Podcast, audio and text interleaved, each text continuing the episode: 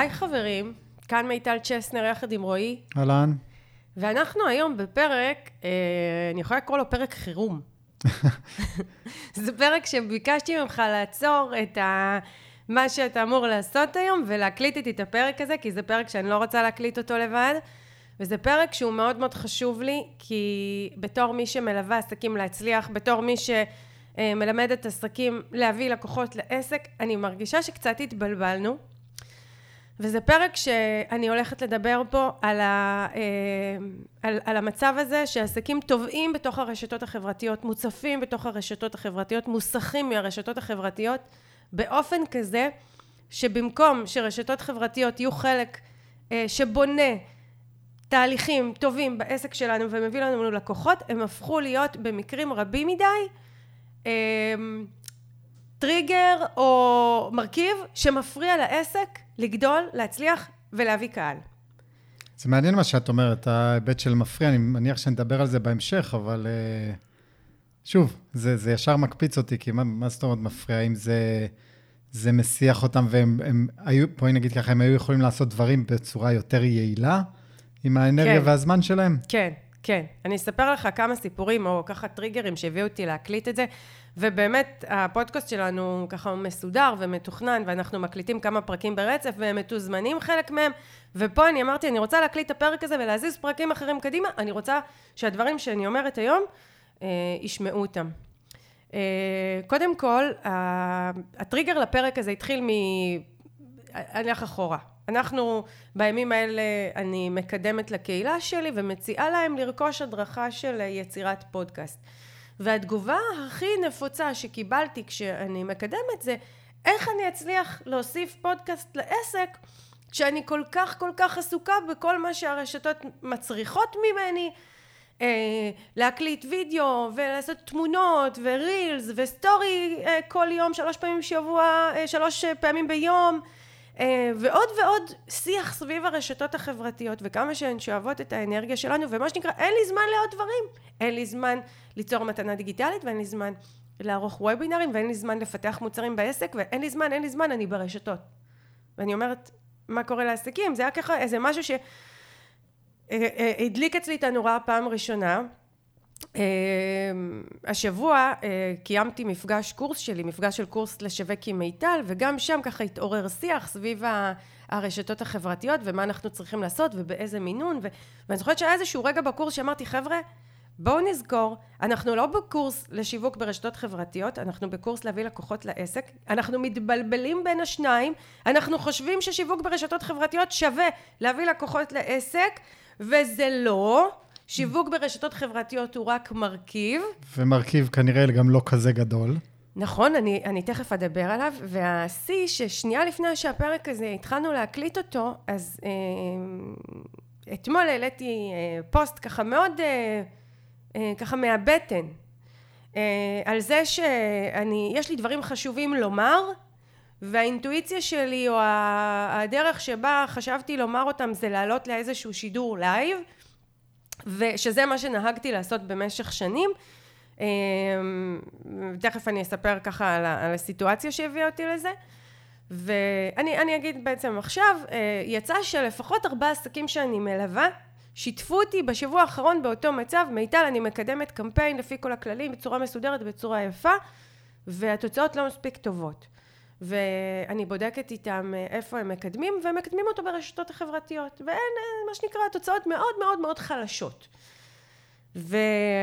ואז אה, היה לי ככה מה להגיד להם, ולכל אחד אמרתי בנפרד, והסברתי מה צריך לעשות, ואמרתי, רגע, עם ארבעה עסקים שואלים אותי את אותה שאלה, יש, יש פה הזדמנות עבורי, או כנראה שיש צורך מאוד עסקים להבין את הנקודה הזו, ו... ואני אעלה ללייב. ואז אני כזה אומרת לעצמי, רגע, איפה אני אעלה ללייב? אם אני עולה בעמוד, אין לזה כמעט חשיפה, ואם אני עולה בקבוצה, גם לה בקושי כבר מקשיבים בקבוצה, ובאינסטגרם זה גם ככה חלק קטן מאוד מקשיב, זה כן ייכנס לפיד, זה לא ייכנס לפיד, ואני אומרת לעצמי, הזמן שלי יקר, התוכן שלי בעל ערך, התרומה שלי לעסקים מצוינת, אני לא הולכת עכשיו להעלות את זה ברשת חברתית, שבעוד דקה אף אחד לא יזכור שבעצם עשיתי בדיוק. את זה. עכשיו ככה, זה יצר לי קונפליקט מאוד מאוד גדול. קודם כל, אני, כאילו, אני עובדת עם המון בעלי עסקים בקורסים, ו- ובקורסים אני מלמדת אותם לעומק את הדברים האלה, ואנחנו מדברים, ויש לנו מפגשי קורס, ואני מעבירה את התוכן בצורה מאוד מעמיקה, אבל אני כן רוצה גם, יש לי קהילה ברשתות, ואני כן רוצה גם ללמד ולהדריך ולתת ערך לעסקים שלאו דווקא אצלי. והרגשתי כמו מבוי סתום. והקונפליקט הוא שאני בתור אשת שיווק, שאחד הדברים שאני אומרת לעסקים זה תעבדו ברשתות חברתיות ותיצרו קהילה. מגיעה למצב שיש לי מה לומר ואני מרגישה שהרשתות לא משרתות אותי יותר. אני רוצה להעביר מסר לקהילה שלי ואני מרגישה שעל אף שיש כל כך הרבה רשתות, כל כך הרבה דרכים להעביר את המסר, הסיכוי הוא שהמסר שלי לא יגיע כמעט לאנשים. רוב עצים לא רואים את היער, זה ממש זה. נכון. שפעם היה רק, נגיד, שפעם היה לך רק אה, קבוצה, אז הכל היה בקבוצה, ו, וחלק גדול מהקהילה שגלשה בקבוצה ראתה את המסר הזה, אבל היום יש, יש כאלה שעוקבים אחרייך באינסטגרם, ויש כאלה בקבוצה, ויש כאלה בעמוד העסקי, ו... יש כאלה שרק צופים ב reels, ויש כאלה כן, שרק רואים את ה story, וכאילו מין התפזרות מוחלטת. ו, ובאמת, אני אומרת בכנות, אני מאוד עסוקה.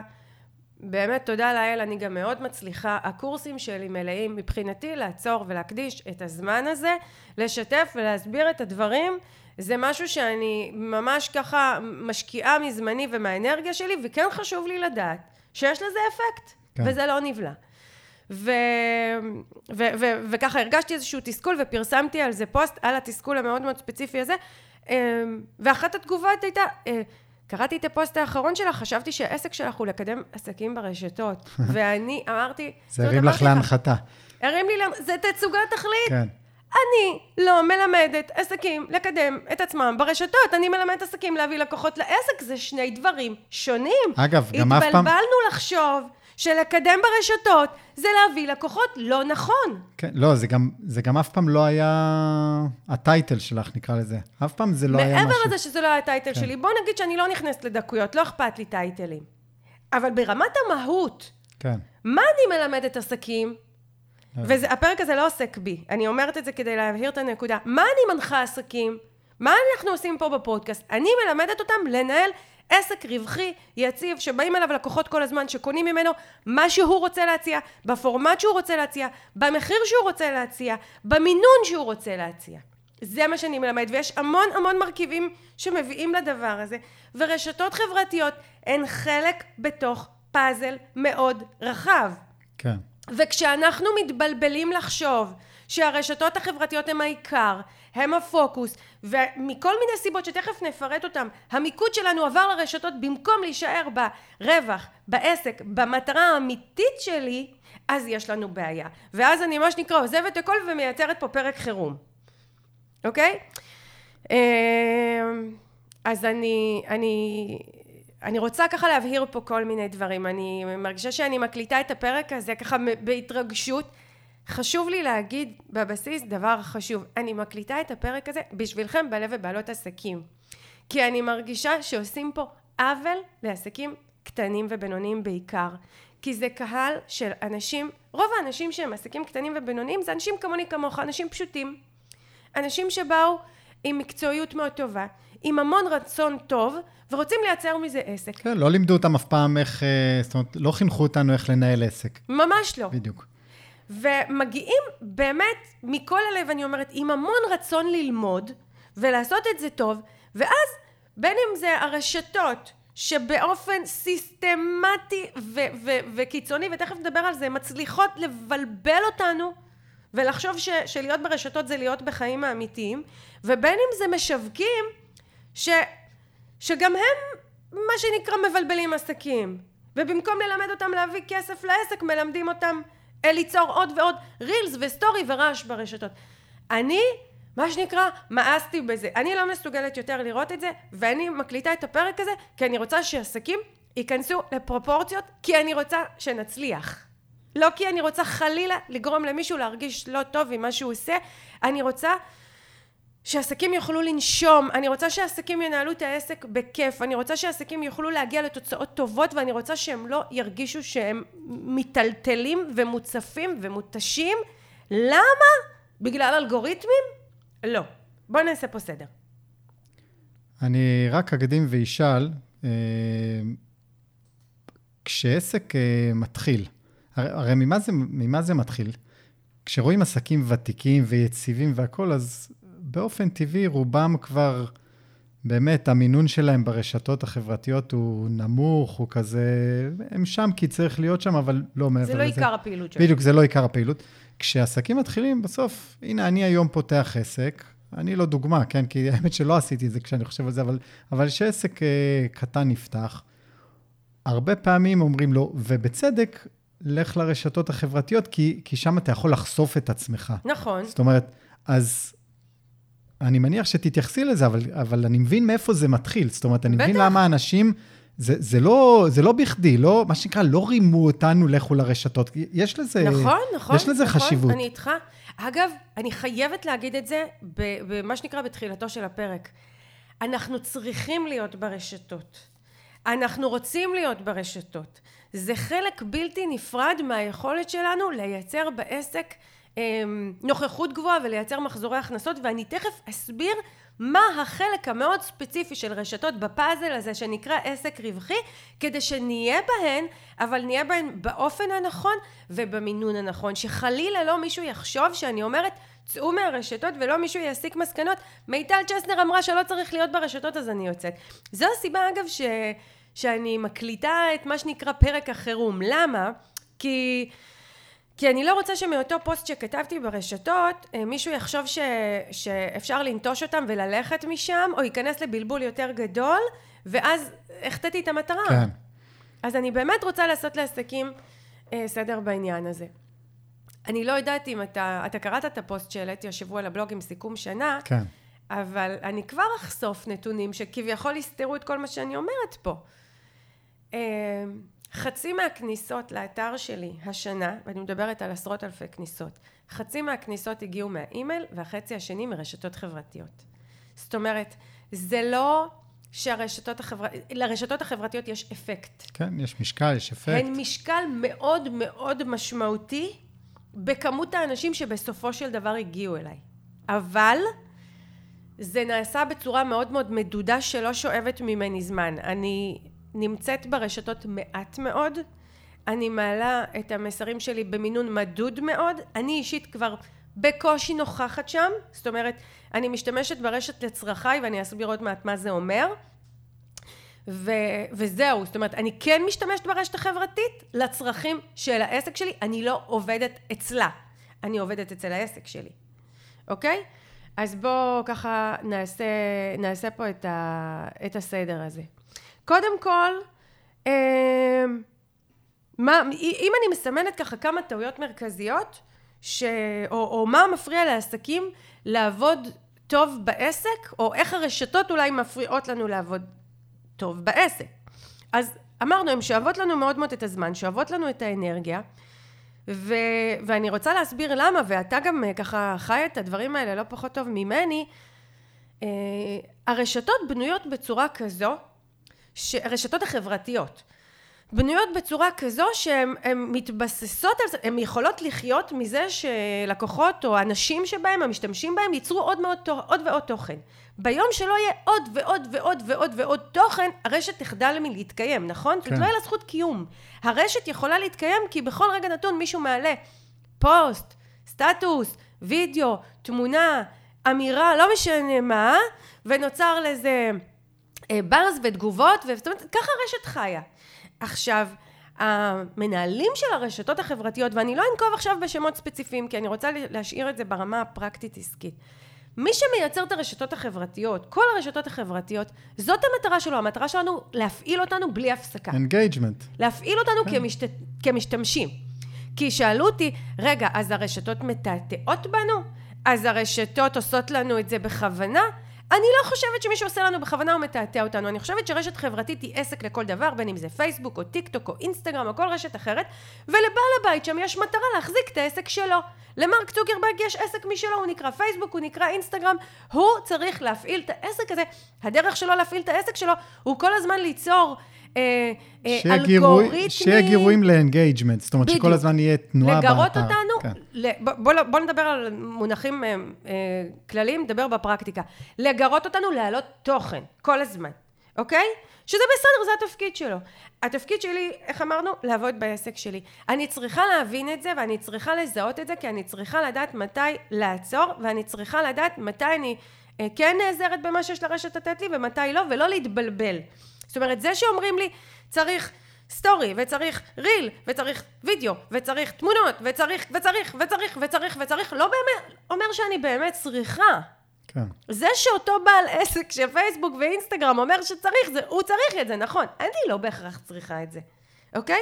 אז זה דבר ראשון שאני אומרת. והתחלת לומר את זה, אני מסתכלת על עסקים מאוד מאוד רציניים. אתה יודע, אני ואתה נכנסנו ממש עכשיו לאינסטגרם של לגו ושל זרה. שני מותגים מצוינים לכל הדעות. כן. מה ראינו? שלאף אחד מהם אין story באוויר, שומו שמיים.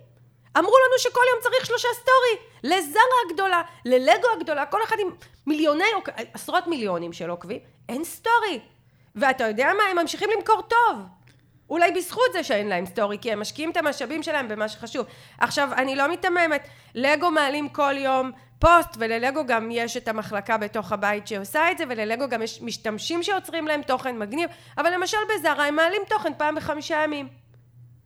הכל טוב, ונתנו דוגמאות כאלה אה, גדולות, אבל גם כשאני מסתכלת על העסקים שסביבנו, והנה אני אקח אותך כדוגמה, בתור מי שחיה לצדך, אתה לא נמצא ברשתות החברתיות, לפעמים אני מבקשת ממך להיכנס ולהגיב למישהו ששאל איזושהי שאלה, והנה, יש לך עסק מדהים, שמכניס מאות אלפי שקלים, עם לקוחות מאוד חזקים, סטודיו עם מאות אתרי אינטרנט מתקדמים, איכותיים, אתה מקבל פניות בלי הפסקה, ואתה לא ברשתות החברתיות. אז שוב, שאף אחד לא יסיק מסקנה, מיטל אמרה שאפשר לצאת מהרשתות ולנהל עסק מצליח, בואו אנחנו נלמד לעבוד נכון, אבל אנחנו לא תלויים בזה. וזה שאני ברשת לא אומר שאני מצליחה, וזה שאני לא ברשת לא אומר שאני לא מצליחה. נכון. ואתה ממש לא העסק היחיד, אנחנו מכירים סביבנו כל כך הרבה בעלי ובעלות עסקים, רוב- שלא נמצאים ברשתות ומצליחים נהדר. זה קטע, את יודעת, בזמן שככה את מדברת על זה, אז אני חושב באמת על אה, חברים שהם בעלי עסקים, ויש לנו לא מעט כאלה, פה מהמושב, או כאלה שגדלתי איתם והכול, אף אחד, וזה עסקים מאוד מצליחים. בטח. אף אחד מהם הוא לא, מה שנקרא, אין לו אפילו אה, פייסבוק פרטי. זאת אומרת, זה, זה כאילו, הם, הם, הם לא שם, לא באינסטגרם, לא מדברים על בפייסבוק. חברות של עשרות מיליונים. עכשיו תראה, גם פה יבואו בעלי עסקים ויגידו, כן, השאלה מתי הוא נפתח. יכול להיות שהוא נפתח מזמן והוא ביסס את העסק. תקשיבו, אין דבר כזה.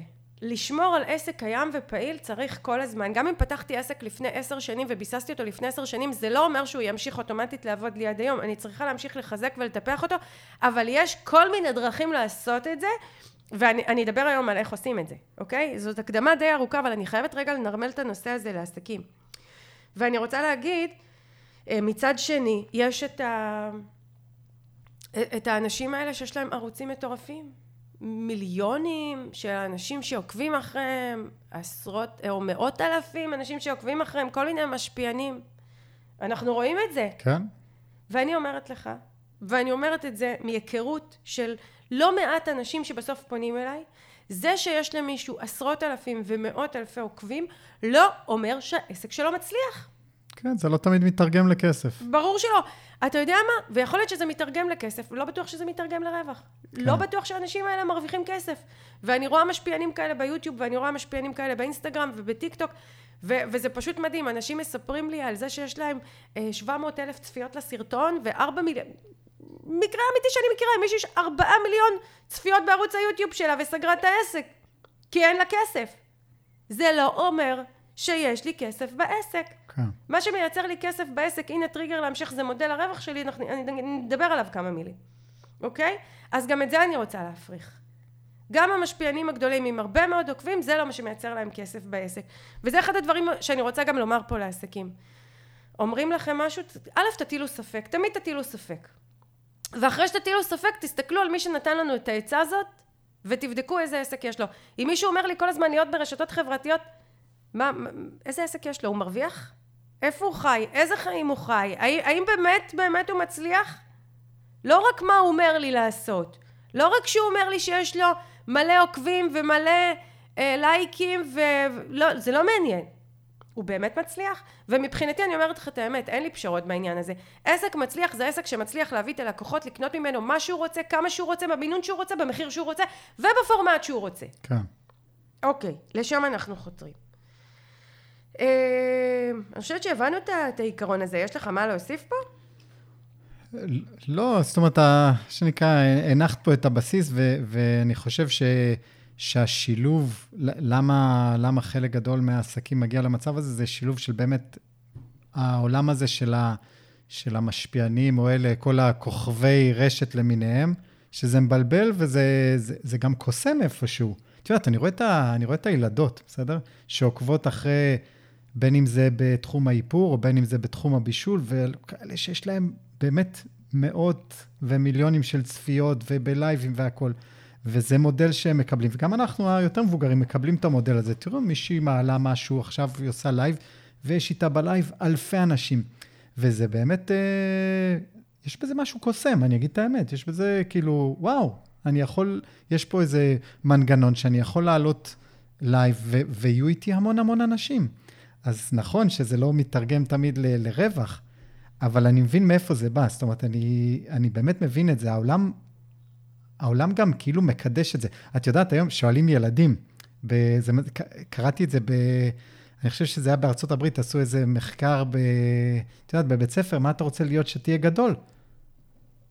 אינפלואנסר. זאת אומרת, זה... זה מטורף. זה, את מבינה ש... אמרתי לך לא להשתמש במילה מטורף, אבל זה באמת כן, מטורף, זה הזוי כן, בעיניי. כאילו, את יודעת, פעם היה... איזה תרבות. בדיוק. אז, אז זה שם, זאת אומרת, זה, זה אצלנו, זה קיים, זה נוכח, ואנשים... אה... זה מרגש גם, כאילו, ואני מבין למה, למה, למה זה קיים. אני חושבת גם, אתה יודע, זה כאילו מתחבר לי למה שאתה אומר, אה, אנחנו חיים בעידן הפידבק. כן. אני כל הזמן צריכה פידבק. אם העליתי מסר, שיעשו לו לייק, שיגיבו לו, ש... ש... ש... מה שנקרא, שיתייחסו אליי, מה זה אומר עליי, זה אומר שאני מעניינת, זה אומר שאני חשובה, זה אומר שאני מפורסמת, זה אומר שאני מוכרת. ובעסקים גם מתבלבלים לחשוב זה אומר שאני מצליחה, זה לא אומר שאני מצליחה, זה רק אומר שהגיבו או לא הגיבו, ואני יכולה להגיד מה שנקרא עדות ממקור ראשון שאין שום קורלציה, אין שום קשר בין כמות המגיבים וכמות הלייקים לבין uh, מי שאחר כך יבוא לקנות ממני. כן. אין. רוב האנשים שקונים ממני זה אנשים שלא שמעתי את השם שלהם, זה אנשים שלא עשו לי לייק, זה אנשים שלא הגיבו לי, ופתאום אני פותחת קורס והם מבקשים להירשם. כן.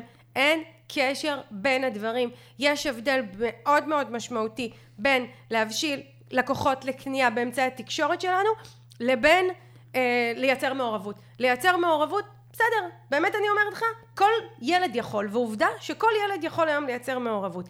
אבל לייצר הבשלה לקנייה ולבסס מזה עסק, ממש לא כל אחד יכול, ועל זה אני רוצה לשים את הדגש. אגב, זה תלוי גם ב...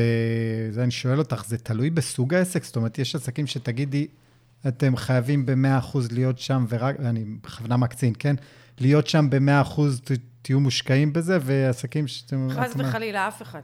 אף אחד. אני כן חושבת שהרשתות החברתיות יכולות להועיל לכל עסק. ואני חושבת שכל עסק יכול להתערם מהן ויכול לעבוד בהן בצורה שמייצרת לו לקוחות. אבל שום אף אחד לא חייב ובטח ובטח אני לא אמליץ לעסק להפוך להיות אה, אושייה כזאת ש, ש, שכל הזמן צריכה לעלות תוכן. אני לא חושבת שזו דרך לנהל עסק. אני חושבת שכל עסק ש, שאנחנו מכירים והוא רציני והוא מקצועי אה, מרכז הכובד שלו ומרכז העשייה שלו ממש לא ברשתות ואני יכולה להגיד לך שגם אה, חברות רציניות ומותגים רציניים שמחליקים מחזיקים מחלקות שיווק ודיגיטל הן לא מושקעות כולם ברשתות החברתיות והן לא עובדות בשיטת האינפלואנס הן עובדות בשיטות אחרות. אני מדברת על מי שמצליח לא מדברת עכשיו על כל אחד שאנחנו רואים ולא כל הנוצאת זהב. לא כל דבר שאנחנו רואים והוא בולט הוא באמת מצליח. מה שבסופו של דבר מוכיח הצלחה זה, זה שורת הרווח. סליחה שאני, כן. כאילו יש כאלה שכועסים עליי, שאני אומר, מה, מיטל, כסף זה, זה כל מה שחשוב? זה לא שכל מה שחשוב, אבל בוא נודה על האמת, בשביל זה העסק פה, לפרנס אותנו, לקיים אותנו, לאפשר לנו להתפתח. אז כן, ככה מודדים עסקים, לא בדרך אחרת. כן, שוב, אם ב- באתי בעסק... להועיל לעולם ולהיות, ולהתנדב אה, במתן תוכן, אז כן, בטח לכו תהיו משפיענים, אני מפרגנת לכם הכי כיף בעולם. אבל אנחנו פה בפודקאסט על עסקים. כן. אוקיי, בוא, אה, אני רוצה כן לעשות רגע סדר. מה בסופו של דבר אה, מרכיב את ההצלחה של עסק? למה, למה אני... מהו אותו פאזל? עכשיו, אני לא אכנס לכל הפרטים שמרכיבים הצלחה של עסק, אבל כן לשני מרכיבים עיקריים, או שלושה מרכיבים עיקריים. יש לנו את המוצרים, שזה מה שנקרא מודל הרווח שלנו. מודל הרווח שלנו זה אה, סל השירותים או המוצרים שיש לי, קטגוריית המוצרים שיש לי, הפורמט שאני מציעה אותם, המחיר שלהם, תשומת הלב שאני נותנת ללקוחות סביבם, השירות ש, שהם כוללים, המחיר שלהם, ממש כל הפרטים שקשורים לסל השירותים, התמהיל שלהם, המגוון שלהם, איך הם עובדים ביחד, כל מוצר לעומת מוצר אחר, אם הוא משלים אותו, אם הוא מוסיף אותו, אם הוא מאפשר לי קניות חוזרות ו, וזה אחד הדברים שמאוד מאוד כדאי לדייק ו, ולטפל בו בעסקים. עכשיו, אה, כדי להרוויח טוב צריך ממש לטפל טוב במודל הרווח ו, ולדייק את השירותים והמוצרים וזה למשל אחד הדברים שאני אומרת לעסקים. אני אומרת בואי תעבי את המוצר שלך בואי תעברי למכור קורסים שזה פורמט יותר רווחי. לא לכולם אני אומרת למי שזה כן. מתאים.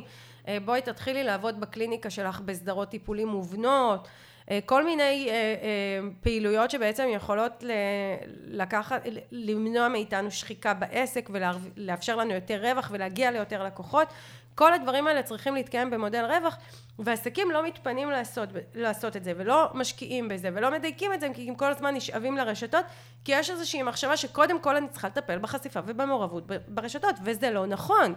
כי אחד הדברים החשובים הדרך ליצור רווח טוב, וזה מה שעושים אותם מותגים גדולים שאנחנו מדברים עליהם, שדיברנו על לגו ודיברנו על זרה, ואני מדברת על כל עסק אחר שאנחנו נסתכל סביבנו, הם מאוד משקיעים בלקוחות שלהם, במוצרים שלהם, בלהציע ללקוחות עוד מוצרים ושירותים, בלתת את השירות הכי טוב שאפשר, בלשמור את הלקוח אצלי, ב- בלעבות את המוצרים שאני מציעה, לעבות את הפורמט שאני מציעה, ובאמת להפוך את מודל הרווח שלי ליותר רווחי, ועסקים לא עוצרים אה, להשקיע בזה. עכשיו עוד סיבה שהם לא עוצרים להשקיע בזה כי הם משווקים רק ברשתות ולרשתות יש אפקט מאוד מוגבל כמו שאמרתי אז הם גם לא מצליחים לגדול כמו שצריך לגדול ואז הם כן. אומרים אין לי אפשרות למכור סדרות של טיפולים אין לי אפשרות להעלות מחיר אין לי אפשרות לעבות את המוצר שלי אין לי אפשרות להציע קורס יותר מעמיק ו- ורציני כי אני כי לא משלמים לי על מה שיש לי כרגע אז איך את אומרת לי לעבות ולדייק לא משלמים לך על מה שיש כרגע כי את כל הזמן ברשתות החברתיות ושמת את כל האנרגיה שלך בשיווק ברשתות חברתיות שמייצרות אפקט מוגבל. יש ערוצים אחרים שמייצרים אפקט הרבה יותר משמעותי על המכירה שלנו. אז דיברתי פה על מודל הרווח כי זה דבר שעסקים לצערי לא מספיק מתעכבים עליו ולא מספיק מדייקים אותו כי האנרגיה מופנית למקומות אחרים. כן. וכשאני, אומרים לי, מיטל, מה, את לא מלמדת אה, לשווק ברשתות חברתיות? לא, אני מלמדת עסקים להרוויח טוב, ואחד הדברים המשמעותיים שאני מדברת עליהם הוא מודל רווח. ומודל רווח נשען על השיווק שלנו, אבל לא על הרשתות החברתיות. כן. אני תכף אדבר על מה הוא כן נשען. אוקיי? Okay? אז זה מרכיב אחד. בעצם הכנסתי פה כמה דברים, דיברתי פה על השירות ללקוחות, ודיברתי פה על המוצרים, ודיברתי על התמהיל, וכל מיני מרכיבים בפנים. אבל אני מכניסה אותם תחת כותרת מודל הרווח, סל השירותים והמוצרים. אה, המרכיב המרכזי השני הוא התקשורת השיווקית שלנו, שפה נכנסות הרשתות החברתיות ותכף נבין מה זה. המרכיב השלישי בגדול אני אגיד לך זה מכירות. זאת אומרת, אה, מכירות זה אומר המיקוד שלנו בסגירות עסקאות, שזה עוד משהו שעסקים מאוד מאוד מפספסים, כי הם עסוקים הרבה ברשתות חברתיות, וגם על זה צריך לשים דגש. אבל בואו רגע נדבר על רש... אה, תקשורת שיווקית. תקשורת שיווקית זאת אותה תקשורת החוצה עם הקהל שהיא בעצם יש לה כמה מטרות עבורנו היא צריכה לייצר חשיפה לעסק לקהל שלא מכיר היא צריכה לייצר מעורבות מצד הקהל היא צריכה, זה מה שקראת לו engagement, היא צריכה ש, שאותם אנשים שנחשפים לעסק יבינו שהוא רלוונטי אליהם, כן. הוא, הוא קשור, הוא יכול להועיל להם, לשנות להם את החיים וזאת אותה מעורבות. התקשורת אה, השיווקית היא גם צריכה לייצר לנו הבשלה לקנייה שזה אמ, mindset ככה, לקוח צריך להיות כבר במצב ריכוז מתקדם, זה יותר ממעורבות בסיסית, זה מצב ריכוז מתקדם כדי לא רק להבין שהדבר הזה שאנחנו מדברים עליו הוא רלוונטי אליו, אלא גם מתחילה לבצבץ בו, מתחילים לבצבץ הניצנים שמניעים אותו לקנות. כן. ו- ובסופו של דבר התקשורת השיווקית גם צריכה לעזור לנו לסגור את העסקאות, שזה חלק בלתי נפרד מתקשורת שיווקית. עכשיו, אלה בגדול התפקידים של התקשורת השיווקית.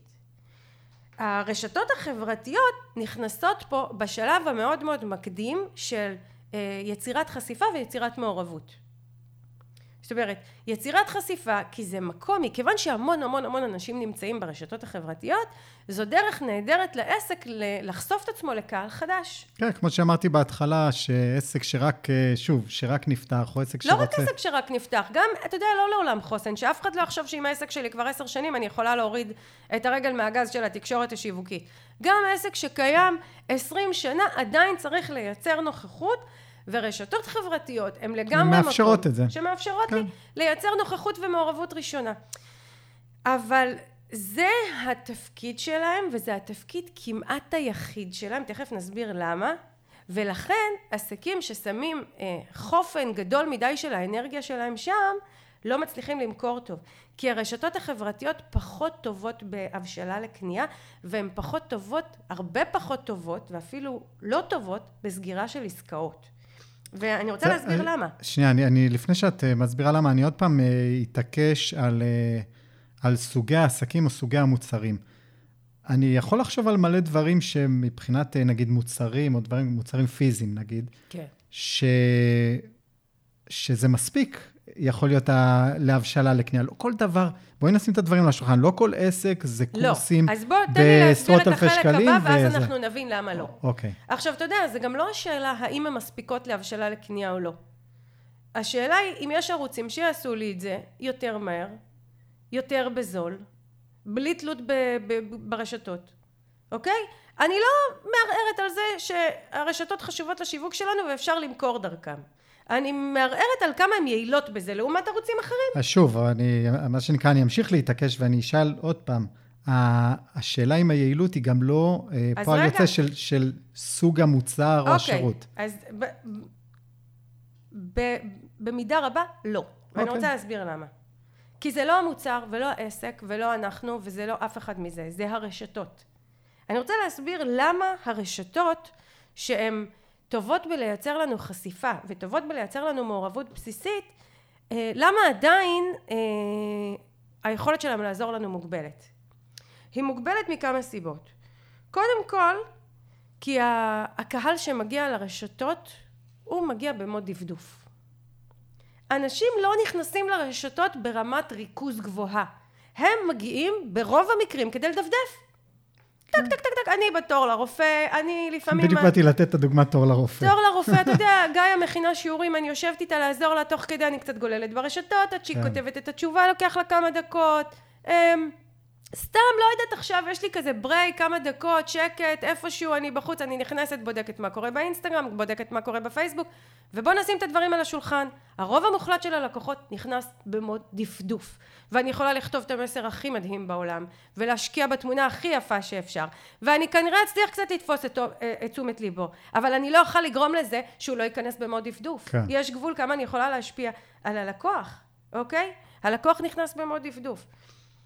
ולכן ה- היכולת להתרכז במסר רציני שמוכר קורס, תוכנית ליווי, תהליך שינוי, פרויקט עיצוב, לא משנה מה ניסיתי למכור, היא מוגבלת. אז כן, אתה יודע, במוצרים שתשומת הלב שנדרשת עבורם היא יחסית שטחית, בגדים, כן. תכשיט, ש... ויזואלי ו... ויחסית ככה פשוט להבנה, אז יש יותר סיכוי ש... שהרשת תספיק, אבל אני אגיד לך, וזה נתונים מהשטח. החבר'ה האלה צריכים להשקיע עשרות אלפי שקלים בחודש בשביל לראות המרה מהרשתות. על כאילו על פרסום ממומן. כן, כי, כי, כי, כי, כמידת הפשטות, מידת האתגר. הבנתי. כי כמו שזה פשוט לעסק אחד להעלות תמונה של טבעות, אז לעוד 80 עסקים בתחום פשוט להעלות תמונה של טבעות. ואני כבר מקבלת המון תמונות של טבעות, מהמון המון המון המון עסקים, ואז הגעתי לאתגר השני ברשתות, הקהל מוצף. הקהל מוצף ואני לא יכולה, אתה בעצמך אמרת לי את זה. אמרת לי, אני כבר לא עוקב אחרי אדם אחד או עסק אחד הרבה מאוד זמן. אני ניזון מקבוצות, מהמון אנשים שאומרים כל מיני דברים, וזה מה שקורה היום לקהל ברשתות. אנחנו לא מצליחים כבר, זה משהו שכן היה לפני כמה שנים אפיין את הרשתות. היה מישהו שעקבנו אחריו באדיקות. היו אנשים, וזה לא רק ברשתות, זה, זה ביוטיוב, זה בפייסבוק, זה באינסטגרם, היה מישהו שעקבנו אחריו כן. באדיקות. והיום זה כבר פחות ופחות כך. היום אנחנו כבר במצב שאנחנו עוקבים אחרי הרבה אנשים מכל מיני תחומים, אנחנו לא מצליחים אפילו להיזכר מי אמר את מה שקראנו. מי פרסם את מה שראינו? מתי? אין לנו את היכולת הזו. אתה מסכים איתי? כן, מסכים לחלוטין. אני, אני אגלה סוד, וזה מהצד של הצרכנים, לא של, ה- של בעל העסקים. אני, אה, פייסבוק לא קיים לי בטלפון כבר מעל שנה. שוב, בגלל המוד דפדוף הזה מצאתי את עצמי יושב וגולל שם למוות סתם, ובאמת לא מקבל מזה שום דבר, אה, שום ערך, כן. אז הוצאתי את זה מהטלפון. אני לפייסבוק נכנס רק מהמחשב. ובאמת, לא, לא הרבה. ואתה לא נכנס באיזה מוד כזה, שעכשיו אני מתרכז במה שאני קורא. ההפך, שבא לי, שבא לי לא להתרכז בא בעבודה, לי אני ככה גולל קצת, סוגר, אומר, אוקיי, אין לי מה לחפש פה, סוגר וזה. וזה דבר אחד. דבר שני, על, ה, על הנושא של המעקב, באמת פעם הייתי, או יותר נכון, האנשים שעקבתי אחריהם, או שאני עוקב אחריהם, זה אנשים שעקבתי אחריהם כבר חמש שנים, זה לא הרבה השתנה מאז, אני לא מוסיף לעצמי עוד ועוד, כאילו... כן. זה כבר לא... ורוב הדברים שאנחנו רואים, וגם אתה רואה, זה קבוצות, כן. זה כאילו, אה, שהרבה אנשים אה, עונים לאיזושהי שאלה, ומזה בעצם הלמידה נכון. מגיעה, אבל בכל מקרה, אני, הנקודה שרציתי להצביע עליה פה זה ההצפה. אנחנו מוצפים. הרבה מאוד, כן. הרבה מאוד uh, מידע שמגיע אלינו, ו- וכבר למדנו להתייחס לרובו כלא חשוב, ולכן מראש כשאנחנו נכנסים לרשתות החברתיות, אנחנו במין מוד כזה של בשביל מה נכנסתי, מה יש פה לקרוא, uh, זה במקרה הטוב, במקרה הגרוע אני יכולה נורא להתעצבן מאיזה שטויות שאנשים מפרסמים ומרגיזים, ו... וכאילו בוא נגיד ככה אנחנו לא נכנסים במוד מרוכז ובמוד רגוע ובמוד אה, של עכשיו אני הולכת להתרכז מאוד במה שאני קוראת פה. כן, זה, זה קטע, שאלתי אותך, לדעתי דיברנו על זה לפני שבועיים, אה, גם על ההיבט של רשתות וזה, ומתי בפעם האחרונה נכנס ל, לפייסבוק נגיד, וזה עשה לך פיל uh, גוד, כן? זה עשה לך תחושה טובה. בגלל זה אני לא שם, כי, כי זה לא... יש מקומות אחרים שאני, נגיד אינסטגרם, אני מאוד מסמפת את אינסטגרם, שוב, אה, זה הצלם שבי אולי, אני אוהב לראות תמונות יפות, וזה זה עושה לי הרגשה טובה. פייסבוק אני לא נכנס, זה לא עושה לי הרגשה טובה. כאילו, ולכן כן. אני פחות ופחות שם. אז תחשבי על זה, על אותם אנשים אה, שמעלים שם דברים שהם, שוב, הם טובים וחשובים, זה לא שהם לא... ו... אבל הם מוצפים, מעליהם, מתחתיהם, יש דברים שלא... לא רגע, לא נפריד, אתה ערבבת בין שני דברים. אתה אומר, יש אנשים שמעלים דברים חשובים. בוא נפריד בין המשתמשים לבין מי שמעלה את התוכן. אני רוצה לדבר על המשתמשים. המשתמשים מוצפים. כן. ואנחנו מתבלבלים לחשוב שאנחנו הם המשתמשים והמשתמשים הם אנחנו והכל מעורבב. לא, אנחנו פה על כובע של אנשי שיווק. כן, כן. ואנחנו צריכים להבין מה עובר על המשתמשים. עכשיו, נוסף לשני הדברים שאמרתי קודם, אמרתי הצפה ואמרתי המוד של הדפדוף, התוכן חולף בצורה שמאוד קשה לחזור אליו ברשתות. כן, זה, זה כמעט בלתי אפשרי לחזור אליו. נכון. עכשיו תראה, ב- ביוטיוב למשל אתה יכול יחסית יחסית בקלות הנראות של הערוץ מאפשרת לך לחזור לסרטונים שרצית. נכון. כשאתה בפודקאסט אתה יכול לדפדף בצורה מאוד הגיונית כרונולוגית בין אה, מספרי הפרקים ולראות את הכותרות שלהם. כשאתה נכנס לבלוג של מישהו כשאתה נכנס לאתר מסודר יש ערוצים שבאמת מאפשרים לנו כמשווקים להעביר את התוכן בצורה מסודרת, בצורה שהקהל יכול להעמיק, בצורה שאם לקוח פספס את התוכן שהעליתי היום הוא עדיין יכול יחסית לחזור אליו בפשטות ובעוד שברשתות שב, החברתיות התוכן מהר מאוד נעלם מהפיד. הסיכוי שלי לחזור לקרוא משהו שהיה לי מעניין, לחזור למשהו שעלה והיה לי רלוונטי, הוא נמוך. אפילו למצוא אצלי בתוכן שלי דברים אני לא מצליחה. כן, זה ההבדל אגב בין משהו ארעי לארכיון. הפודקאסט כן. הוא ארכיון, זאת אומרת, יש ארכיב של, של כל הפרקים הקודמים. אה, בלוג זה ארכיון, אפשר להיכנס לכל, לכל הפוסטים הקודמים. בפייסבוק זה משימה בלתי אפשרית. באופן כללי, אני לא רוצה לדבר רק על פייסבוק, רשתות כן, חברתיות. נכון. באינסטגרם זה אותו דבר, גם באינסטגרם אתה, הסיכוי שלך, אולי אם ראית איזשהו מסר מעניין ושמרת אותו, תצליח לחזור אליו. אתה יודע מה, אפילו למה ששמרתי אני לא מצליחה לחזור. אני לא מוצאת אף פעם איפה המקום הזה שהפוסטים שמורים. זה לא אינטואיטיבי, זה גם לא נועד לכך. נכון, זה לא נועד לכך. רשת חברתית, מתוקף היותה רשת חברתית, היא נועדה ליצור מצב שאני אאלץ כל הזמן ליצור תוכן חדש ולחפש תוכן חדש. כן, התוכן מתחלף. נכון. עכשיו, אני בעלת עסק. אני יוצרת תוכן רציני ומשמעותי ומקצועי. אני לא מתכוונת לטבוע בתוך הדבר הזה. אין סיכוי. אני. השאלה אם כן. מה שנקרא העוקבים שלנו מרגישים כמוני. אז זה עוד דבר. והדבר האחרון, נוסיף לכל הדבר הזה, שגם ככה מה שנקרא יש את האתגרים, האלגוריתם. כל אה, מה שנקרא, אנחנו לא יודעים אפילו כל כמה זמן מישהו שם מחליט לשנות את האלגוריתם.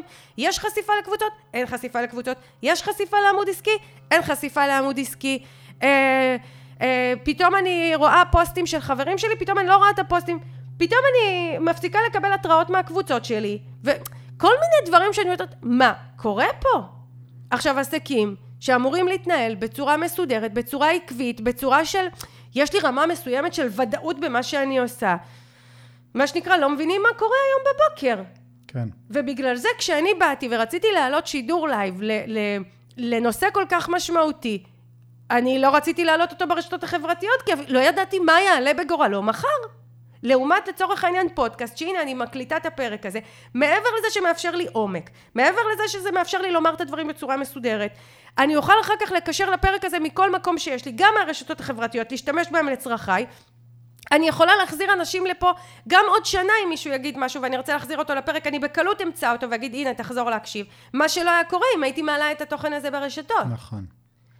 אז הש- האלגוריתם, הוא מוסיף חטא על פשע. בדיוק, והש... וכל השינויים האלה, בואו נשים את הדברים על השולחן, זה לטובת אה, הרשת החברתית, לא לטובת הגולשים, ובטח לא של בעלי העסקים. בדיוק. עכשיו, אני רוצה להגיד פה משהו. אני לא חושבת שהם רוצים להזיק לנו.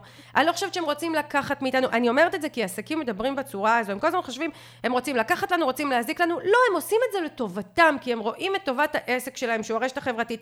בואו אנחנו נראה את טובת העסק שלנו במקום לכעוס עליהם. כן. במקום מה שנקרא לחשוב שמשהו פה קורה נגדנו. בואו ננהל את העסק שלנו. על מי אנחנו כועסים? עליהם שמשכו את תשומת הלב שלנו? בואו נכעס על עצמנו שלא ניהלנו את העסק כמו שצריך. וגם זה לא צריך לכעוס. בואו פשוט נעבוד נכון. אוקיי, עכשיו כל הדברים האלה הן הסיבות שאני אומרת לך שגם בתחומים מסוימים רשת חברתית לא תספיק. אתה יכול לשכנע אותי עד מחר שיש תחומים שהם ויזואליים, משפיענים. תקשיב, זה לא אני, זה לא הלקוחות, זה לא... זה הרשת, זה האופי שלה, הוא לא מאפשר מיקוד, הוא לא מאפשר ריכוז, כן. הוא לא, מק... לא מאפשר עומק בהחלטת קנייה. עכשיו אני יודעת, יש גם לי לקוחות, עסקים שאני מלווה, שבאמת, נגיד, פיתחו ערוץ אינסטגרם מאוד חזק, ובגלל זה יש להם כל הזמן פניות, ו... וגם לי, בוא נודה על האמת, יש לי קבוצה עם מעל 7,000 איש. אמרת, חצי מה, מהכניסות לאתר זה מה, מרשת חברתית, זה, זה משמעותי. ואני מדברת על הרבה, הרבה מעל 12-13 אלף כניסות בשנה. נכנסים, לא כניסות. זה הרבה מאוד כן. אנשים.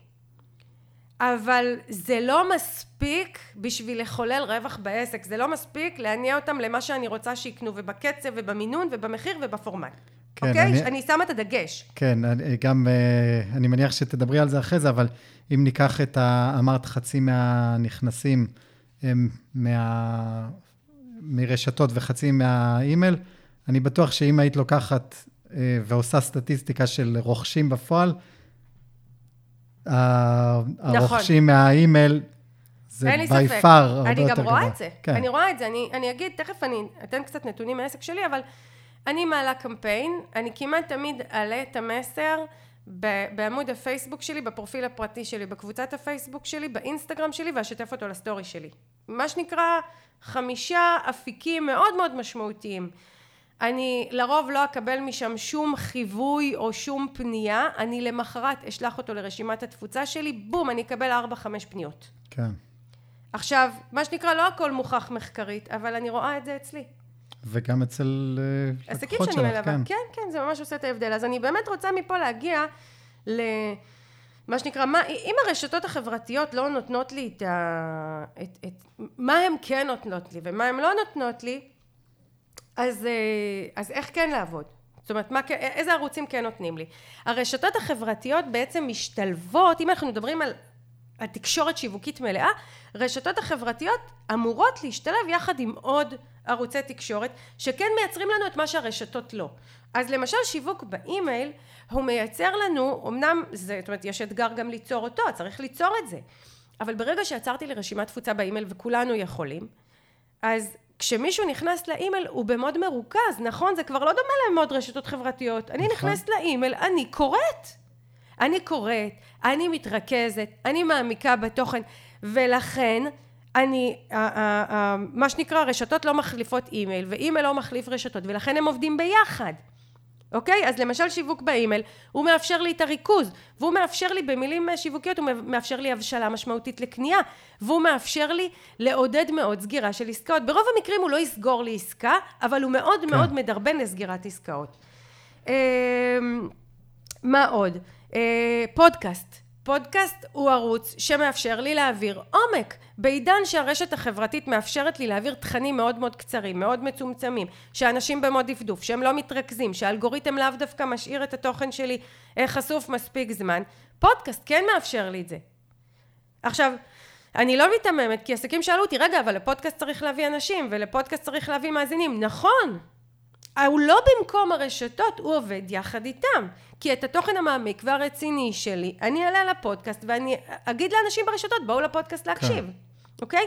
אז הוא משתלב ביחד. אמרתי פאזל. פאזל, התקשורת השיווקית בכלל, העסק הוא פאזל. אה, וובינארים מאוד מאוד עוזרים לנו. וובינארים כי אה, אני יכולה להוציא את הקהל למקור שבו רמת הריכוז שלהם הרבה יותר גבוהה, להעביר את התוכן להבדיל מפודקאסט, בוובינר רואים אותי, זה וידאו, וידאו הוא אלמנט מאוד מאוד חשוב בשיווק שלנו, וזה וידאו ברמה הכי איכותית שאפשר לעשות, כי אני גם מול האנשים, גם רואים אותי, גם אפשר לראות מצגת, גם אפשר להתרכז, לקבל הדרכה מתודולוגית מסודרת, והוא גם מהווה... זה דו-שיח, אה, שאלות. דו-שיח, יכול, כן. יכולים לשאול אותי, כן. אני עונה. וגם הוא מהווה מעמד מכירה מרוכז, שמייצר גם ריכוז, גם הבשלה לקנייה, ואני יכולה להגיד אפילו שהוא ממש מאפשר סגירת עסקאות אוטומטית, אוקיי? אז וובינארים משתלבים, גם. אמ, יש עוד המון ערוצים, הרצאות וכנסים, ובאמת הרבה, אבל אני רוצה לגעת בדבר האחרון, ואחד הדברים הכי חשובים שיש, אתר אינטרנט. כן. אתר אינטרנט שכולל בתוכו דפי נחיתה, שעוזרים לי לסגור את העסקאות, שכולל בתוכו, במקרה שלי למשל, את הבלוג שלי, שכולל את הפודקאסט שלי. בעצם אתר אינטרנט הוא מקום מסודר שנותן את כל מה שהרשתות לא נותנות. תהליך ההבשלה לקנייה מנוהל באתר, מגיעים לעמוד הבית, מקבלים את התוכן שרוצים לקבל, ממשיכים לעמוד ההודעות, ממשיכים לדפי המוצרים, הכל מפורט בצורה ברורה, נראה טוב, ויזואלי, אפשר לחזור אליו.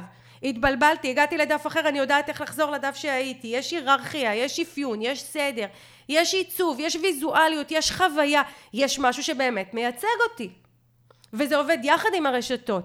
תראה, לאתרים, אתה יודע יותר טוב ממני, לאתרים יש חשיפה, כי גוגל סורק אותם, מביא כן. להם אנשים, יש להם את החשיפה שלהם, אבל בסופו של דבר, אני עדיין אומרת שכמות ענקית של אנשים נכנסת לאתר שלי מדי שנה מהרשתות החברתיות. יש להם תפקיד, אבל אני משתמשת בהם בשיווק בצורה נכונה, לא מתבססת עליהם, אני פשוט מבינה שהם אלה שיצרו לי את החשיפה ומעורבות הראשונה, ומשם אני מכניסה אותם לאתר. באתר אני עושה איתם את עבודת ההבשלה. כן, היופי הוא, החוכמה היא באמת להשתמש בכל הערוצים השונים בצורה, מה שנקרא, להוציא את המיטב מכל אחד מהם.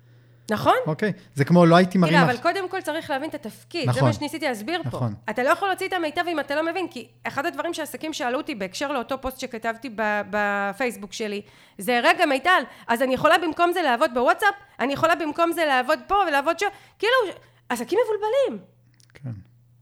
אה, זה מבלבל, יש המון, תחשבי, זה, זה מדהים, היית אה, מנהלת שיווק לפני 20 שנה, מה היה לך שם? פרסום בטלוויזיה ובעיתון, זהו. כאילו, נכון, זה, זה, נכון. זה באמת uh, הצפה. נכון. יש המון המון המון אופציות, ו, והאופציות, על פניו, הן לא נראות רע. זאת אומרת, כי אנחנו יכולים לראות כאלה שנראים לנו מצליחים, גם שעובדים עם זה, וגם שעובדים עם זה, וגם שעובדים עם זה, אז רגע, אז מה אני בוחר?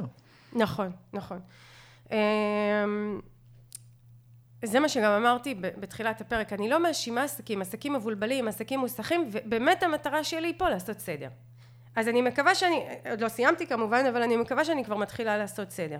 אז דיברתי על מה מרכיב את העסק המצליח והרווחי שלנו, ודיברתי על מודל הרווח, ואז דיברתי על תקשורת שיווקית, דיברתי על התפקיד של הרשתות החברתיות בתוך התקשורת השיווקית, ואיך הם מתחברים, איך הן מתחברות לעוד ערוצי תקשורת שמשלימים החלטת קנייה. ולמה בעצם לא לשים את כל האנרגיה שלי ברשתות החברתיות אלא לחבר לעוד אה, ערוצי תקשורת, כי יש להם תפקיד מאוד מסוים שאני רוצה אותו בעסק שלי, אני לא רוצה לצאת מהרשתות, אני רוצה להיות שם במינון ובצורה מסודרת, ואני רוצה להפעיל עוד ערוצי תקשורת שמאפשרים לי אה, אה, לסגור את החלטת הקנייה שלי. עכשיו יש עוד הרבה דרכי אה, תקשורת ושיווק ודיברנו עליהם בפרקים, אני לא עכשיו אזכור את כל דרכי השיווק שיש, נתתי כן את הדגשים ואת הדרכים העיקריות. אני יכולה להגיד לך שהרבה שואלים אותי על שיווק בוואטסאפ, אה, שיווק בוואטסאפ הוא מאוד מאוד מוגבל, הוא מוגבל אה, אה, משתי סיבות עיקריות, הוא מוגבל כי בסופו של דבר מי שעוקב אחריי או מי שחבר שלי בוואטסאפ זה, זה כמה אנשים, זה כמה מאות, כן. מי אמר שנמצא שם הקהל שלי? אוקיי, מעבר לזה, התוכן שאני יכולה לעבור, להעביר בוואטסאפ הוא תוכן קצר, אנשים לא יקראו עכשיו מאמר של 350 מילים או יקשיבו ל... לכל מה שאני אומרת פה בפודקאסט, אם זה היה כתוב לי בוואטסאפ. כן. אז זה ערוץ מאוד מאוד מוגבל, לקחת אותו בערבון מוגבל. הוא כן יכול לשמש אותי בשיווק כאיזושהי תקשורת עם אנשים, להגיד, אה, נגיד לנהל קבוצות בוואטסאפ כדי להפנות אותם לפרק בפודקאסט, כדי להפנות אותם לוובינר וכאלה. אה, כדי להזכיר להם שהיום נגמרת הרשמה למשהו, אבל לא להתבסס עליו, מאוד מאוד מוגבל, ושוב, אני חושבת שכל ערוץ תקשורת הוא כזה, הוא חלק מפאזל, ותמיד תמיד להבין את החלק שלו בפאזל, כדי לעבוד איתו נכון ולא לפסול אותו ו- ולעבוד במינון מדויק. אגב, אני חושב שמשהו נוסף של לעבוד נכון ובמינון מדויק, ו- וזה מתחבר למה שאמרת, שאנשים אה, עייפים מהרשתות, או, או אין להם זמן לעשות דברים, זה באמת כי הם עובדים איתם בצורה אולי לא מדויקת, ואז... זה לא שאת אומרת לא לעבוד ברשת X או רשת Y, אלא אם אתה עובד בהם, אם את עובד בהם מדויק, אז את משקיעה פחות אנרגיה בהם. נכון. ויש לך זמן לדברים אחרים. זאת אומרת, אם את אה, נכון. תלמדי איך לעבוד ב... סתם אני אומר עכשיו, אינסטגרם, אז כנראה שאת לא תעבדי בזה חמש שעות ביום, נכון? אם, אם תלמדי שלא. לעבוד בזה כמו שצריך, אלא תעבדי בזה דקות ביום. רגע, אז יכול... אני רוצה, אני כן רוצה להגיד איך, איך נכון לעבוד שם, ואני רוצה רגע לסייג את מה שאתה אומר. כי אני גם לא רוצה עכשיו לשלוח עסקים כל דבר לשבת ללמוד, ללמוד שיווק באינסטגרם, ללמוד שיווק בפייסבוק, ללמוד... לא. זה לא אמור להיות כזה מורכב ומסובך. זה לא מורכב. אז קודם כל בואו כן. אני רוצה להגיד מה כן, מה שנקרא, מה כן לעשות, ואיך אני עובדת לצורך העניין, ואיך אני מנחה עסקים וזה עובד להם מעולה כדי לעשות פה סדר. כי מה שאני חוששת לנוכח מה שאתה אומר, שיחשבו עכשיו שהם צריכים ללכת וללמוד כל דבר. ותקשיב, עסקים זה מה שהם חושבים, שהם צריכים ללכת ללמוד לעשות רילס וללמוד לשווק בסטורי וללמוד לשווק באינסטגרם וללמוד לשווק בפייסבוק וללמוד לשווק בקבוצת פייסבוק וללמוד לשווק בפרטי של הפייסבוק ועכשיו פייסבוק עשו איזשהו שינוי עם הפרופיל הפרטי והפכו את הפרופיל הפרטי ליוצרי תוכן אז בואו נבין איך עובד יוצר תוכן. חבר'ה בואו נעבוד בעסק שלנו. כשיקרו שם דברים דרמטיים שדורשים את תשומת ליבנו אנחנו נדע. לא כל הזמן להקדיש לזה את האנרגיה. כל הזמן שואלים אותי על ה... הנושא הזה של יצירת תוכן בפייסבוק, מה את אומרת על זה? מה את אומרת על זה? כלום אני לא אומרת על זה. אני עסוקה בעסק שלי, אני עסוקה בלמכור את מה שיש לי, אני נצמדת לדרכי השיווק שאני מכירה, כשאני אגלה משהו חדש ודרמטי שצריך להשפיע עליי, אני אתייחס אליו. זה שפייסבוק הצהירו איזושהי הצהרה ועשו איזשהו שינוי, לא אמור להסיח אותי, אני לא עובדת בפייסבוק. שמרק צוקרברג ימשיך להתעסק עם הדברים שמעניינים אותו, אני מתעסקת עם מה שמעניין אותי. אני חייבת להגיד פה שורה תחתונה. אני השנה הגדלתי את המכירות של העסק שלי ואתה עד בחצי מיליון שקל בזכות הראייה המאוד מאוד בריאה שלי לגבי רשתות חברתיות ושיווק. אני לא סיימתי לדבר על זה, תכף אני אגיד איך אני כן עובדת איתם. איך תכלס, מה הפרקטיקה שאני ממליצה. אבל שנבין את המשמעויות, אני לא סתם אומר, אין לי אג'נדה. יש לי אג'נדה אחת שתצליחו, אוקיי? כן. אני גם, באמת, אתה יודע, אני, אני גם אגיד את זה. אני לא מוכרת עכשיו שום קורס, הפרק הזה הוא לא בילדאפ לכלום, אני לא מתכוונת למכור בקרוב שום דבר כי אני עמוסה בכמות עסקים ששנים לא יצא לי ללוות. אני, אני מלווה כרגע יותר ממאה עסקים במקביל. די, לא, אני, אני לא מוכרת לאף אחד פה כלום. אני באמת אומרת את הדברים מהלב, מהנשמה, כי אני רוצה שעסקים יעבדו טוב ויצליחו. הלוואי ויקחו מהפרק הזה כמה שיותר. טוב, אני רוצה להגיד כמה מילים על איך כן לעבוד. כי גם אני עובדת עם הרשתות חברתיות, אבל אני רותמת אותם לצרכיי, אני מה שנקרא עובדת עליהם, אני משתמשת במה שיש בהם ועושה את זה חכם. אה, קודם כל אני כן מעלה אה, שניים שלושה מסרים בשבוע. עכשיו אני מתחילה בזה שאני כותבת מסר אחד על פי כללי מסר. לא מעניין אותי הריל ולא מעניין אותי הסטורי ולא מעניין אותי להתאים את הפוסט לרשת.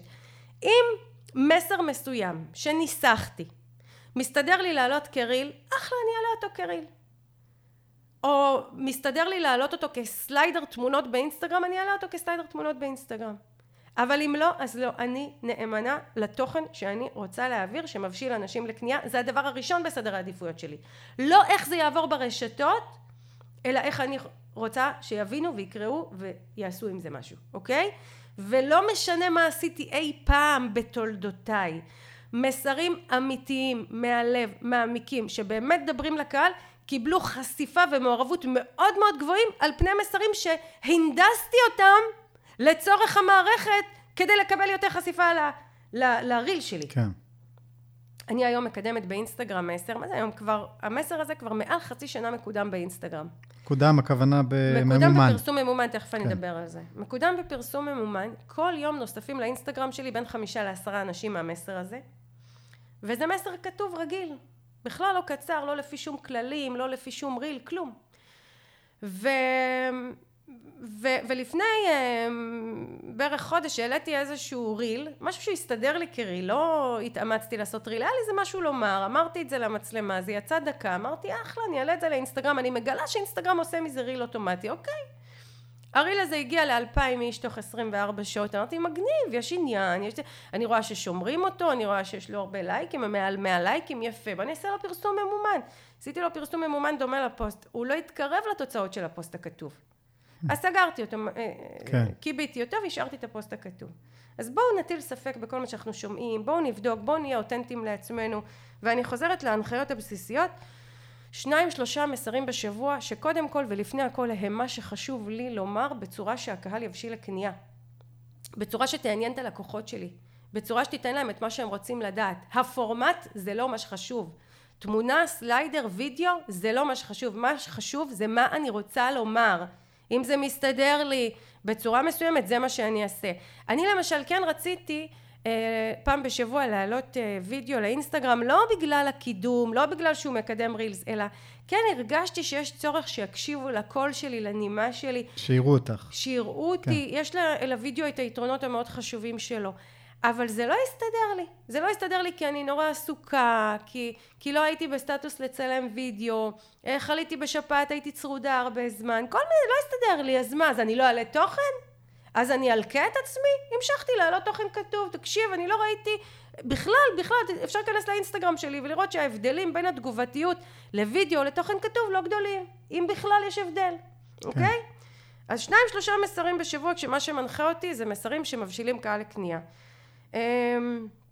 גם פה אני שומעת מבעלי ובעלות, אני מלמדת בקורסים שלי לכתוב מסרים בצורה שמבשילה לקנייה ויש פה טכניקה מאוד מאוד מדויקת ועסקים שעושים מה שאני אומרת ממש אומרים לי באופן ישיר יש יותר מעורבות, יש יותר חשיפה, יש יותר פניות ויש את אלה שמתחכמים מיטל תקשיבי אני יודעת לכתוב מאוד מאוד טוב באופן טבעי כל פוסט שלי מקבל הרבה מעורבות ולייקים אני לא רוצה לשנות את מה שעובד לי אני אומרת רגע מה זה עובד לי? עובד לי זה מביא לי לייקים? עובד לי זה, זה מייצר חשיפה? האם בעקבות הזה, הפוסט הזה קיבלת פניות למוצרים שאת רוצה? האם כשאת מקדמת את הקורס שלך מספיק אנשים קונים אותו בפורמט שרצית? אם לא, מבחינתי הפוסט לא עובד לך. פוסט עובד זה פוסט שמבשיל אנשים לקנייה בפורמט שאני רוצה, שנזכור את הדבר הזה. אה, כן לשלב כל מיני סוגים של פוסטים אבל בצורה טבעית זו עוד המלצה שלי, זאת אומרת אני כן משלבת uh, הפניות לפרקים בפודקאסט uh, וחלק שתמונה עם מסר וחלק זה יהיה אולי סליידרים כזה של תמונות מתחלפות באינסטגרם. אבל שוב אני לא מתאמצת בשביל זה אני עושה את זה באופן טבעי שזורם לתוך מה שנקרא מה שיש לי לומר ו- ולהעלות את זה לרשת. את לא מנסה להנדס את זה לא כדי... לא מהנדסת, לא עובדת בזה, לא משקיעה בזה, לא מתאמצת על זה, לא מתישה את עצמי על זה. בטח לא מלכה את עצמי אם לא עשיתי את מה שהרשת מבקשת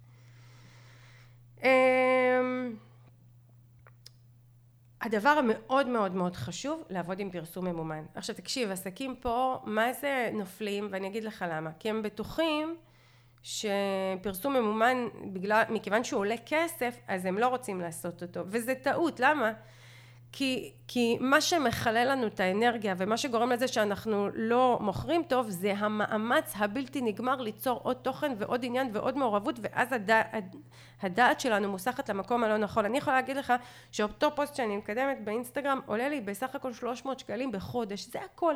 עשרה שקלים ליום אני שמה לו ואני אומרת לו תקדם, עשיתי כזה בוסט מאוד מאוד פשוט וכל יום נוספים לי אנשים לאינסטגרם. עכשיו קורה שם דבר מקסים, אני, אני אומרת נכון לשלב בין ערוצים, כן. אז מה אני עושה? אה, זה איזשהו פוסט שהוא רץ, וכל מי שעושה לייק, לה, אה, כאילו בפוסט הזה כשהוא עולה, קופץ אה, בתוך הפרסום הממומן, קופצת כזו מין כותרת שאומרת להיכנס לפרופיל שלי. הם נכנסים לפרופיל שלי, הם לוחצים שם על הלינק, הם מורידים את מדריך המתנה שלי, מצטרפים לרשימת התפוצה שלי, מקבלים מסרים דרך רשימת התפוצה כי אני מתחזקת אותה באופן קבוע, ויש שם בלינק גם קישור להיכנס לקבוצת הפייסבוק שלי, אני גם רואה אותם נכנסים כן. לקבוצת הפייסבוק. עכשיו אני רואה את השם. אני רואה את אותה אישה שעשתה לי לייק באינסטגרם, אני רואה אותה אחר כך ברשימת התפוצה, אני רואה אותה בקבוצה, אני רואה אותה ב cycle השלם שאני רוצה שיהיה לי. זו דרך עבודה נכונה. להשתמש בפרסום ממומן, במקום ליצור עוד ועוד ועוד ועוד תוכן שמתיש אותי לדעת, להשתמש בפרסום ממומן, קחו פוסט טוב שכתבתם, פרסמו אותו בעשרה שקלים ליום, תגיעו לחשיפה גבוהה, עלה לי 300 שקלים בחודש, גם יצרתי אפקט, גם יצרתי מעורבות, ולא עבדתי בזה בלי הפסקה. כן. תשאל אותי, זה שווה את זה? ברור שזה שווה את זה. אני לא אומרת לכם שימו עשרת אלפים שקל בחודש, אמרתי עשרה שקלים ליום, אנחנו, כאילו העסקים חושבים בשחור או לבן. או שאני שמה הרבה, או שאני לא שמה בכלל. לא, בואו, הנה, פתרתי את הבעיה של המעורבות ברגע.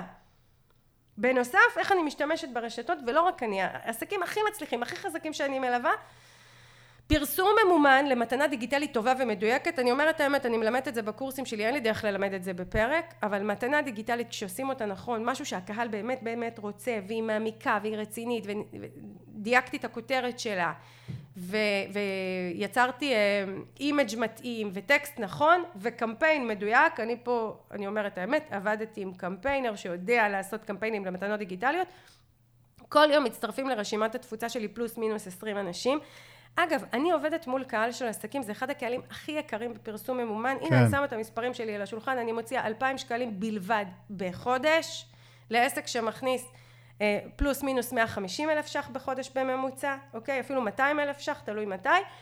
אה, יש גם חודשים שיותר, אבל לא משנה, אני מדברת על ממוצע. אה, אחוז מזערי, מזערי, מזערי מההכנסות שלי, ו- ומגיעה לתוצאות מדהימות. כן. אז אני עוד דרך שאני משתמשת ברשתות החברתיות זה אני מפיצה אה, קמפיין ממומן למתנה דיגיטלית וזה עובד לי נהדר. אני אגיד בכנות שניסיתי את אותה מתנה דיגיטלית להפיץ דרך גוגל ולהפיץ דרך אה, אה, נגיד Outbrain, האפקט לא היה דומה. הרשתות החברתיות נתנו לי אפקט הכי גדול. אבל אני, אני לא עובדת בזה. פעם אחת יצרתי מתנה דיגיטלית, יצרתי את הקמפיין, זה רץ ברשתות, הקמפיין שלי רץ כבר כמעט שנתיים, אני לא מתעסקת בו. כן. אני הולכת לישון עובד, אני טסה לחו"ל עובד, אני עסוקה בענייניי הוא עובד, אני מדריכה קורס הוא עובד, אני לא מתעסקת עם זה. אז הנה, השתמשתי ברשת לצרכיי, הבאתי את האנשים מתוך הרשת לרשימת התפוצה. את הרשימה אני כן מתחזקת באופן קבוע עם מסרים. פעם בשבוע מסר, לפעמים פעמיים בשבוע, תלוי מה יש לי לומר. ושם אני עובדת מולם. אז זאת הדרך. מעבר לזה אמרתי, אה, אה, דרך הרשתות אפשר להביא אנשים לכל מיני פעילויות שאנחנו עושים. אפרופו מכירה דרך הרשתות, אני בפירוש ממליצה לא לקדם פרסום ממומן לפרויקטים מכירתיים. זו, התחלתי את הפרק הזה מזה שעסקים פנו אליי אה, ואמרו לי אני מקדמת את הקמפיין שלי ואני מקדמת אותו ברשתות החברתיות וגם אמרו לי בפירוש כל הארבעה אמרו לי את אותו דבר אני עושה פרסום ממומן למסרים ואנשים לא נרשמים כן. בטח שלא נרשמים כי איפה פרסמת להם? במקום הזה שהכל מוצף והם לא מרוכזים והם באו במוד דפדוף זה לא את את פשוט נכנסת לערוץ שלא מתאים לשים עליו את הכסף. אם במקום זאת היית לוקחת את הכסף, מביאה אותם לרשימת תפוצה, עובדת מולם שם בעקביות, בונה מולם החלטת קנייה במסרים, ואז מניעה אותם לקנות, אז כן היית נהנית ממכירות. אז תראה, נדרש פה גם סבלנות, אני מודה. עסקים מחפשים את הפתרונות המהירים. אתה יודע כמה באים לקורסים שלי? אני מדברת על ההדרגתיות הזו, והם מתפתים. הם מתפתים מיד לעלות מסרים של פרסום ממומן ולמכור ואחד אחרי השני הם חוזרים אליי מספרים לי שזה לא עבד ושנגמר להם הכסף שאני כבר לא יודעת איך לבוא לבעלי ולהגיד לו שאני מוציאה עוד כסף על העסק שלי ומיטל אין לי אה, מספיק אורך רוח ליישם את מה שאני אומרת מה שנקרא כי נגמר לי הכסף ונגמרה הסבלנות של כל מי שמסביבי למה? כי חיפשנו פתרונות קסם? כי עבדנו עם הרשת בצורה שאנחנו לא אמורים לעבוד איתה? חבל לי, חבל לי, באמת, אני מרגישה שאני כאילו, אני לא כועסת, אני מתוסכלת בשביל עסקים, אני רוצה שיצליחו. הסבלנות תשתלם פה. כן. אגב, כל דבר, בסוף זה, זה, זה, זה כאילו אה, קצת מנטרה כזה, אבל כל דבר טוב הוא אמור להיבנות בסבלנות, לא ברגע. זה לא יכול להיות, אין, אין קסמים. אין דברים שהם ברגע, עושים ככה עם האצבעות נכון. וזהו, זה קם. הכל צריך לבנות לאט, בסבלנות, עם בסיס איתן, וזה לוקח זמן. נכון. אה, זה לא אמור לקחת הרבה זמן. אם אני כל הזמן, זאת אומרת, אני יכולה להגיד לך שמתחילת העסק שלי, אני כל הזמן שמתי דגש גם על כל ערוץ תקשורת ומה שהוא מביא, וגם על מודל הרווח, תכף אני אגיד עוד, על עוד דברים, אה, והצלחתי ממש מהרגע הראשון בעסק גם לייצר מכירות טובות. ו- וכל הזמן הייתה לי יציבות כלכלית, בזכות העקרונות האלה. זאת אומרת, כן. לא חיכיתי אף פעם שזה ייבנה, ולא חיפשתי לקצר את הדרך, ולא חיפשתי פרסום ממומן שמביא לי קונים מיד. טוב, אז אמרתי איך לעבוד עם הרשתות החברתיות. הדבר הנוסף שאני אזכיר, ואמרתי אותו במהלך הפרק, כל הזמן להפנות מהרשתות החברתיות לערוצי עומק. ערוצי עומק זה או רשימת תפוצה, יש לנו אגב פרק על זה, כן. על ערוצי עומק. או רשימת תפוצה, או, אה, או אה, אה, וובינארים, פודקאסט, זאת אומרת, כל מיני ערוצים ש, שאני מסוגלת לומר שם דברים לעומק וברצינות, ובאמת לתפוס את הקשב של מי שמולי. וזאת הסיבה שאני גם, אני אומרת האמת, שאני מאוד מאוד מצליחה ב, בעסק שלי למלא קורסים ולהביא לקוחות טובים, כי, כי אני עושה את זה ככה. כי אני לא מתפתה לרעש המ- המציף של הרשתות החברתיות. אה, אז, אז ככה, אז דיברתי על המשמעות של מודל הרווח בפאזל העסקי, ודיברתי על תקשורת שיווקית בפאזל העסקי, ודיברתי על תפקיד הרשתות החברתיות ואיך הן עובדות עם עוד ערוצים. הדגש האחרון שאני רוצה לומר לעסקים זה להיות בתשומת לב מאוד מאוד גדולה ללקוחות שלנו. גם אלה שקנו מאיתנו, גם אלה שפוטנציאלים לקנות מאיתנו. כי אם אני רוצה לנהל עסק רווחי, אז א', אני רוצה שהלקוחות שאיתי יהיו מרוצים, אני רוצה לתת להם תשומת לב מלאה, אני רוצה ללוות אותם לעומק, כי זה אחד הדברים שבזכותם העסק שלי מאוד מצליח ורווחי, כי מקבלים אצלי פתרון מלא ומעמיק, ומקבלים אצלי תשומת לב אישית, ואכפתיות מאוד גבוהה, ועסקים אומרים לי, איך את מסוגלת, מיטל? איך את מצליחה ללוות הרבה עסקים ולענות להם לעומק ולהכיר את העסק שלהם ולהיות מחוברת אליהם ולהבין אותם ולעזור להם להתקדם? איך את מצליחה להכיל הכל? איך אני מכילה הכל? כי אני לא טובעת בדברים לא, לא, לא חשובים. כי אני לא טובעת ברשתות חברתיות. כי זה, הבנת שזה העיקר שלך ולא משהו אחר. נכון, כי כל דבר שאני מוכרת, אני מוכרת אותו במחיר מאוד מאוד רווחי, כך שאני יכולה לקבל פחות אנשים, להעמיק בהם, להרוויח טוב וליהנות מכל העולמות. וזה ניהול עסק, להבדיל מניהול שיווק ברשתות חברתיות. אז אני כן רוצה להגיד לעסקים ולהזכיר להם שחלק בלתי נפרד מהרווח שלנו, מהיכולת שלנו להביא לקוחות למכור במחירים טובים, ליצור לנו פלא אוזן טוב, להחזיר אותם לקנות עוד ועוד שירותים מאיתנו, זה לתת מענה ממשי ורציני ולתת עומק במוצרים והשירותים שלי, לא לתת מוצר שטוח, לא לחפש למכור קורס דיגיטלי שגר ושכח בחמש מאות שקל ומה שנקרא מיטל אני לא מסוגלת ללוות את האנשים אין לי זמן. אז אל תהיה עסק אין מה לעשות, אנחנו צריכים להיות שם מול הקהל, עם השירות, עם העומק, עם הידע. גם אם אני עסק שהוא מוצרים, וש... אה, אה, מוצרים יחסית קטנים, אני צריכה להיות שם, אני צריכה לתת שירות, אני צריכה לתת מענה, זה חלק בלתי נפרד מלהביא לקוח לקנות את המוצר השני והמוצר השלישי והמוצר הרביעי ולהמליץ לחברים. אני קונה, יש לא מעט אה, חנויות וספקים שאני קונה מהם מוצרים ואני רואה בפירוש איך הם מייצרים את הרווח שלהם מ... אה, שימור הלקוחות כן. מעבודה שוטפת מול הלקוחות מקניות הקבועים. חוזרות, כן. נכון. אה, עוד דבר שקשור לזה זה כל הזמן לפתח מוצרים ושירותים לקהל שעוקב אחריי. כשאני בעומק מול הקהל שלי, כשאני בקשב משמעותי, כשאני לא רק עסוקה באם הקמפיין שלי הצליח או לא הצליח, אם העליתי ריל או לא העליתי ריל, אז אני מסוגלת להקשיב בצורה מעמיקה ורצינית ללקוח שמולי ולזהות מה הם באמת רוצים ולעשות התאמות במוצרים שלי ולהרחיב אותם ולעבות אותם ולהציע עוד מוצרים ושירותים חז- אה, חדשים. זה אחד הדברים שאני מאוד מאוד חזקה בהם. אני כל הזמן בקשב לקהל. אז אני גם את מה שיש לי מעדכנת כדי שתמיד יהיה מה שנקרא רלוונטי למה שמחפשים וגם מציע עוד מוצרים ושירותים בתוך זה. כן. ולכן אני הגדלתי את ההכנסות שלי בחצי מיליון שקל השנה בלי לעבוד יותר קשה ובלי להתאמץ יותר מתוך הקשב הזה כי יש לי קשב ואלה בעצם הדברים שאני רוצה להגיד בהקשר של אה, הקשבה עמוקה ללקוחות. אה, שמתאפשרת לנו בניהול נכון של עסק. אה, אני חושבת שזהו, שאמרתי את כל מה שלי היה להגיד בדבר הזה. ניסיתי פה בפרק הזה גם לשקף לעסקים ממה נובע הבלבול, מה אנחנו לא רואים נכון, מהם הטעויות שגורמות לנו לעבוד בצורה לא נכונה בערוצי תקשורת, ואיך כן לחזור לבסיס של אותו פאזל שמייצר לי עסק מצליח. ומה אתה אומר, הצלחתי לעשות סדר? אני ממש תוהה, כי אני כל כולי אינטואיט. אני, זהו, קודם כל את מאוד אינטואיט, כבר מאתמול בלילה, ש, שככה דיברנו על זה. אה, ככה רואים שזה יושב לך בקישקה, אה, כל, ה, כל הנושא הזה, והפידבקים שקיבלת אה, מה, מהלקוחות, ככה שהניעו להרים את, ה, את הפרק הזה.